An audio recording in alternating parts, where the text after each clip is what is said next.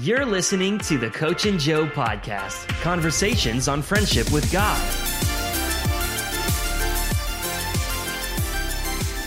Welcome to the Coach and Joe Show. What's Fannin, up? Fannin has an announcement. Come on, Fannin. Hop on in here about click, subscribe, something. I don't know why these guys couldn't do it. Click subscribe. It's really easy. Then you get updated on our content. We are going to be usually Mondays, Wednesdays, Fridays. Really exciting. Um, this will Click- be a month click- from now, so there's nothing subscribe. relevant. Click subscribe. Just do it. Click, subscribe. This is Corey Reed. Corey's a youth pastor here at Bridgeway Church. And Yes, he is. Corey is, being objective here, one of the most prophetic people that I know. And you got the power G on your left chest there.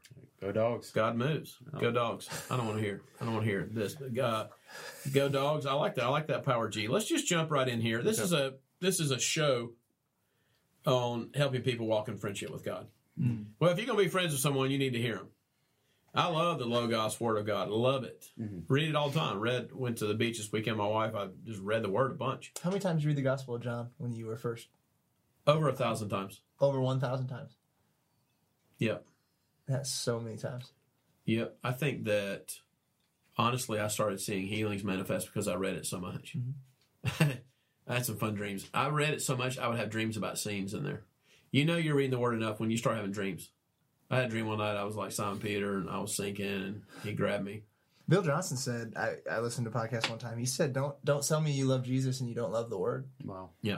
And he just held this Bible and he said, like, if you don't, if you're Yeah. not like in here, you don't. Yeah. Yeah. My wife, uh, my wife reads a lot of proverbs. Her name means wisdom.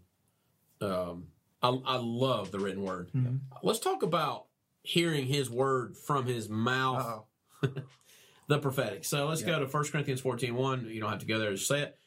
Pursue love and eagerly desire all the gifts, Yep. especially that you may prophesy. Yes, sir. Me and you have had some fun stories over the last couple of years. Uh, one time you called me and you said, Hey, are you at the beach right now? I said, Yes. you said, Are you sitting out on a deck? Yes. Are you reading a book with a such and such cover? You may be a prophet, sir. I expect you say, and and the husband you're, you're the man you're living with right now is not your husband, or whatever the Lord, Lord said, and the woman at the well. And I said, you may be prophetic. And then you kind of got me stirred up, and I turned on you and I said, hey, Micah's about to ask you to preach soon. Don't say anything to him about it. He did it like what a week later. He did. Okay. Something like that. Let, let this this show is to help people walk in friendship with God. yes, sir. I want to call this podcast, this particular show, prophetic for dummies. Okay. Prophetic. You ever played Cracker Barrel? The where if you leave like six T's, you're ignoramus. Yes. One time I left like six T's, and I'm like, how can you have a master's degree and leave six T's? Um, I, I, I, this is not to wow the masses with your ability to prophesy. Matter of fact, you know what? Like I love your gift, I do, but there's I got a lot of coach in me. Yes, sir. I care more about you coaching other people on how to hear God. Absolutely. I'm mm-hmm. not. I'm not looking to give you stages and us be at all at your ability to prophesy. Right. How you're. You're. Let's just talk to people that are just getting close to first base. I'm thinking of my college roommate Blockhead Lynch, who listens to every one of these shows. I Who, Block. who Block's been saying recently he's been getting wrecked. I'm like, Block, you're Methodist. What are you talking about wrecked? he's like, well, that's what y'all say. I don't know what it means. How does someone go from? How do you hear God? I mean, for me, it's it's just a lot of uh, thoughts and impressions, pictures in my head sometimes, but a lot of just you know getting like slight impulses and just impressions and and just learning how to partner with that and realizing that hey, this isn't just something that I've developed or acquired over the course of my life, but he actually designed me to be able to communicate with him and hear him. And a lot of it's more natural than we think it is. And so, for your question, I hope I'm not jumping ahead, but like for when you say if someone were to start off, I love to preface it with everybody. You've always been able to hear him, whether you realize it or not. Mm-hmm. You actually were created in the likeness and the image of God. Therefore, He gave you the to the ability to perceive Him and to communicate with Him, because communication is one of the foundations of relationship. So when we when we say prophecy, a lot of people feel immediately disqualified because of some type of category they put the subject of the prophetic in whether it just be something that has to be so overtly supernatural. And I love all that stuff, the big, the wild, but honestly, like Yeah. it's basically just hearing God's voice and communicating with the Father. And then Right. just say what he's saying. Let's see if we can get more practical. What do you Yeah. mean by impression? What are you talking about? So, like, literally, if I look at someone or something, I can get a thought in my head like they look like a baseball player or they look like a businessman. And what has happened over time, and I know what, you know, one one question that I got from someone when I started to talk about this was, yeah, but Corey, doesn't that sound like like natural intuition? Doesn't that sound like you're? He's basically saying like, you know, is, isn't that kind of like looking into it and like reading people? And I said, what are you talking about? I said, are you talking about like street smarts? And he's like, yeah, like, and I said, where do you think you ever got the ability to be able to do that? Like, where do you think you got the ability to be able to read someone? The, yes. And And, and the first word I ever gave you was, You'll always hear God because blessed are the pure in heart, for they shall see God. Yes, sir. So you have a very pure heart. You have an understanding. what I hear you saying right now, you have a baseline understanding. If I'm going to build a house, you got to start with the basement. Right. On a foundational level, you know that even those thoughts come from God. Yes, sir. Is it possible? You make me feel old when you say yes, sir. By the way, Sorry. not that old yet. When when is it possible? Don't touch me. Is it possible that when people is it possible that people are hearing him all the time, like Blockhead? We give a shout out to Blockhead Lynch. He's a Methodist man. He's on keto right now. He's lost seven pounds. All desire Good to for you, live. Block. Block, he's lost seven pounds. We'll have him back on the show. We ought to have him down like every twenty pounds. We'll have- Absolutely. we'll have him on the show. I think Block hears God ten times a day, twenty times a day. He just doesn't know it. Yes, sir. Um, is it possible that God's in our thoughts way more than we think? It absolutely is true because, and I love now that I've kind of like, kind of caught a little bit of this. I love to watch it in people in everyday life, even with people that like don't claim to be walking with Jesus. Yeah. Because again, He is the ultimate pursuer. He designed us to hear from Him, and uh, so I love to give practical examples uh, to people to get them to relate to this. So I'll ask them like, "Have you ever been thinking about somebody?" that you hadn't seen in a long time and then lo and behold they call you and you're like oh my gosh i was just thinking about that person or you you know you were thinking about somebody and you happen to see them at the grocery store. Yep. see i think a lot of people are like waiting on something that is like so overtly supernatural and different like a big booming voice when in reality most of the way in, at least in my experience is it's the common thoughts and impressions that you get normally in everyday life. And when you empower that is oh my gosh this isn't just me that I've developed over the course of my life in and of myself, but this is something that God has put in me and empower that as this is God. I think that's when the accuracy and it, get, it Uh, gets let's, talk, let's talk about the accuracy because I noticed there's actually a linchpin from going to where someone wants to be to where they're actually hearing him, Yes, sir. and it's faith. Yep. I don't know what else to tell you. Uh, 1 Corinthians 14 1, eagerly desire, Yep. pursue love, eagerly desire all the gifts. At Right. some point, you have to go to where you were 18 months ago and where you are now. So let's talk about you. Mm-hmm. Remember, this is practical. Yeah. This is like first base stuff. When you got here, you could hear God. Matter, matter of fact, you moved here because from Redding, California, mm-hmm. because God showed you a bunch of stuff, and I was like, "How do you, you shouldn't know any of this stuff?" It was mm-hmm. just like, "But, but, but." God told you to move here. However, I think at least that on a metric, that it's undeniable that. Uh, by the way, presence of God is really increasing at this table uh, right now. I love it when He does that it's undeniable that I want to speak into that. I know the Spirit lives in us, but James says, uh, "Draw close to me, and I'll draw close to you." And there is time, like we we talked to Heidi about this. His presence is descending. I know He's already in us, but there's something that's changing at this table. You are way more prophetic now than you were 18 months ago. I think. Do you agree?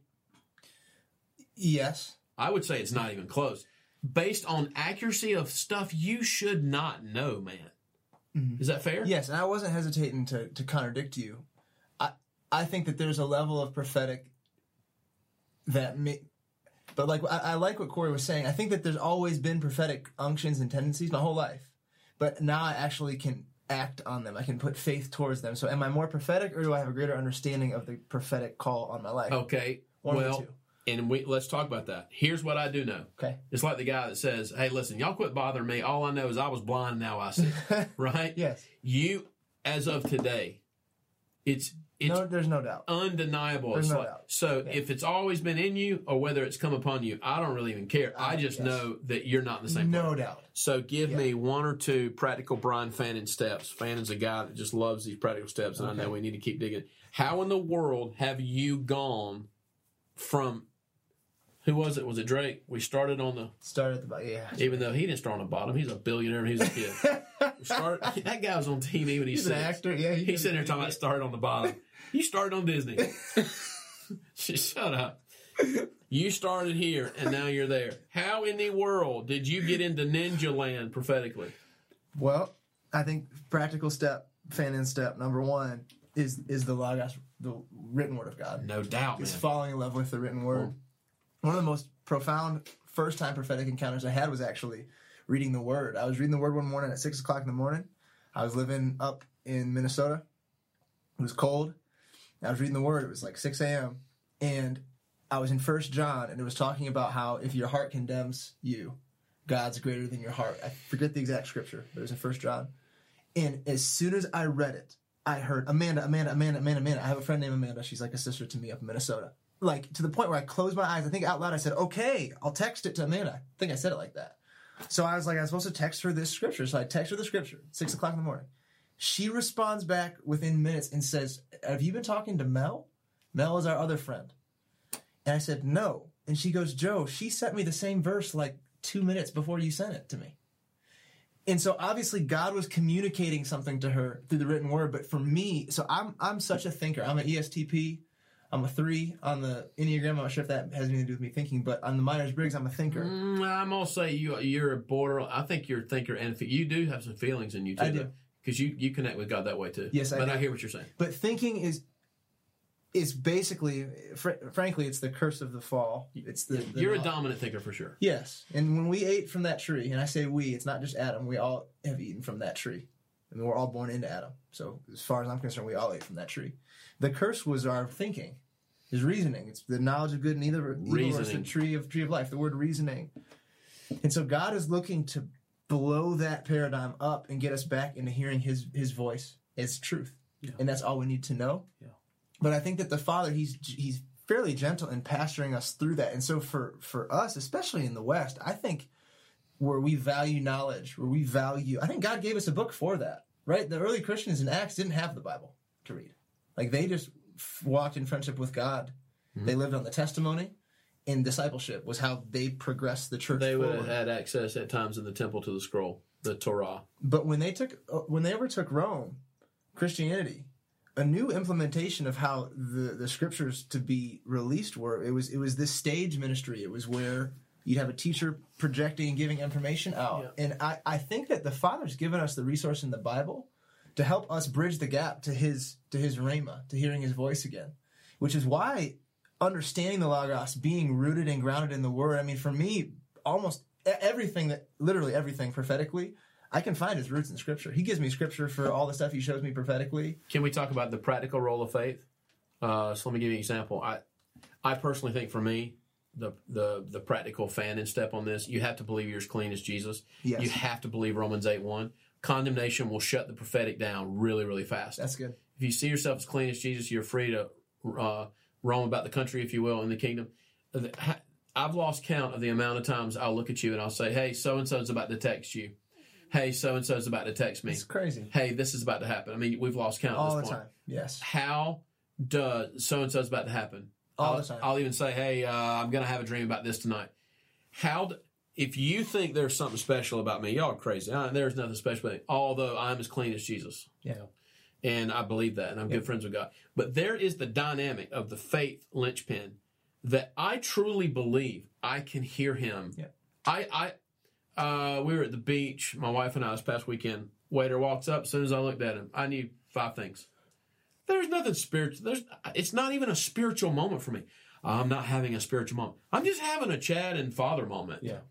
And there's something that happened with me activating my own faith because Romans 14, excuse me, um, uh, 1 Corinthians 14 1 says, uh, eagerly desire all the gift. There's there's a part of the eagerly desire Yes. and my faith Because Ephesians 2 8, it is by grace you are saved through faith. Mm-hmm. Grace is Jesus. The words are coming from God, not me. Right. But my faith Yeah. steps in to my ability. And I know Yeah. we're going to do a show in a minute on not despising the prophetic, particularly inside the context of churches.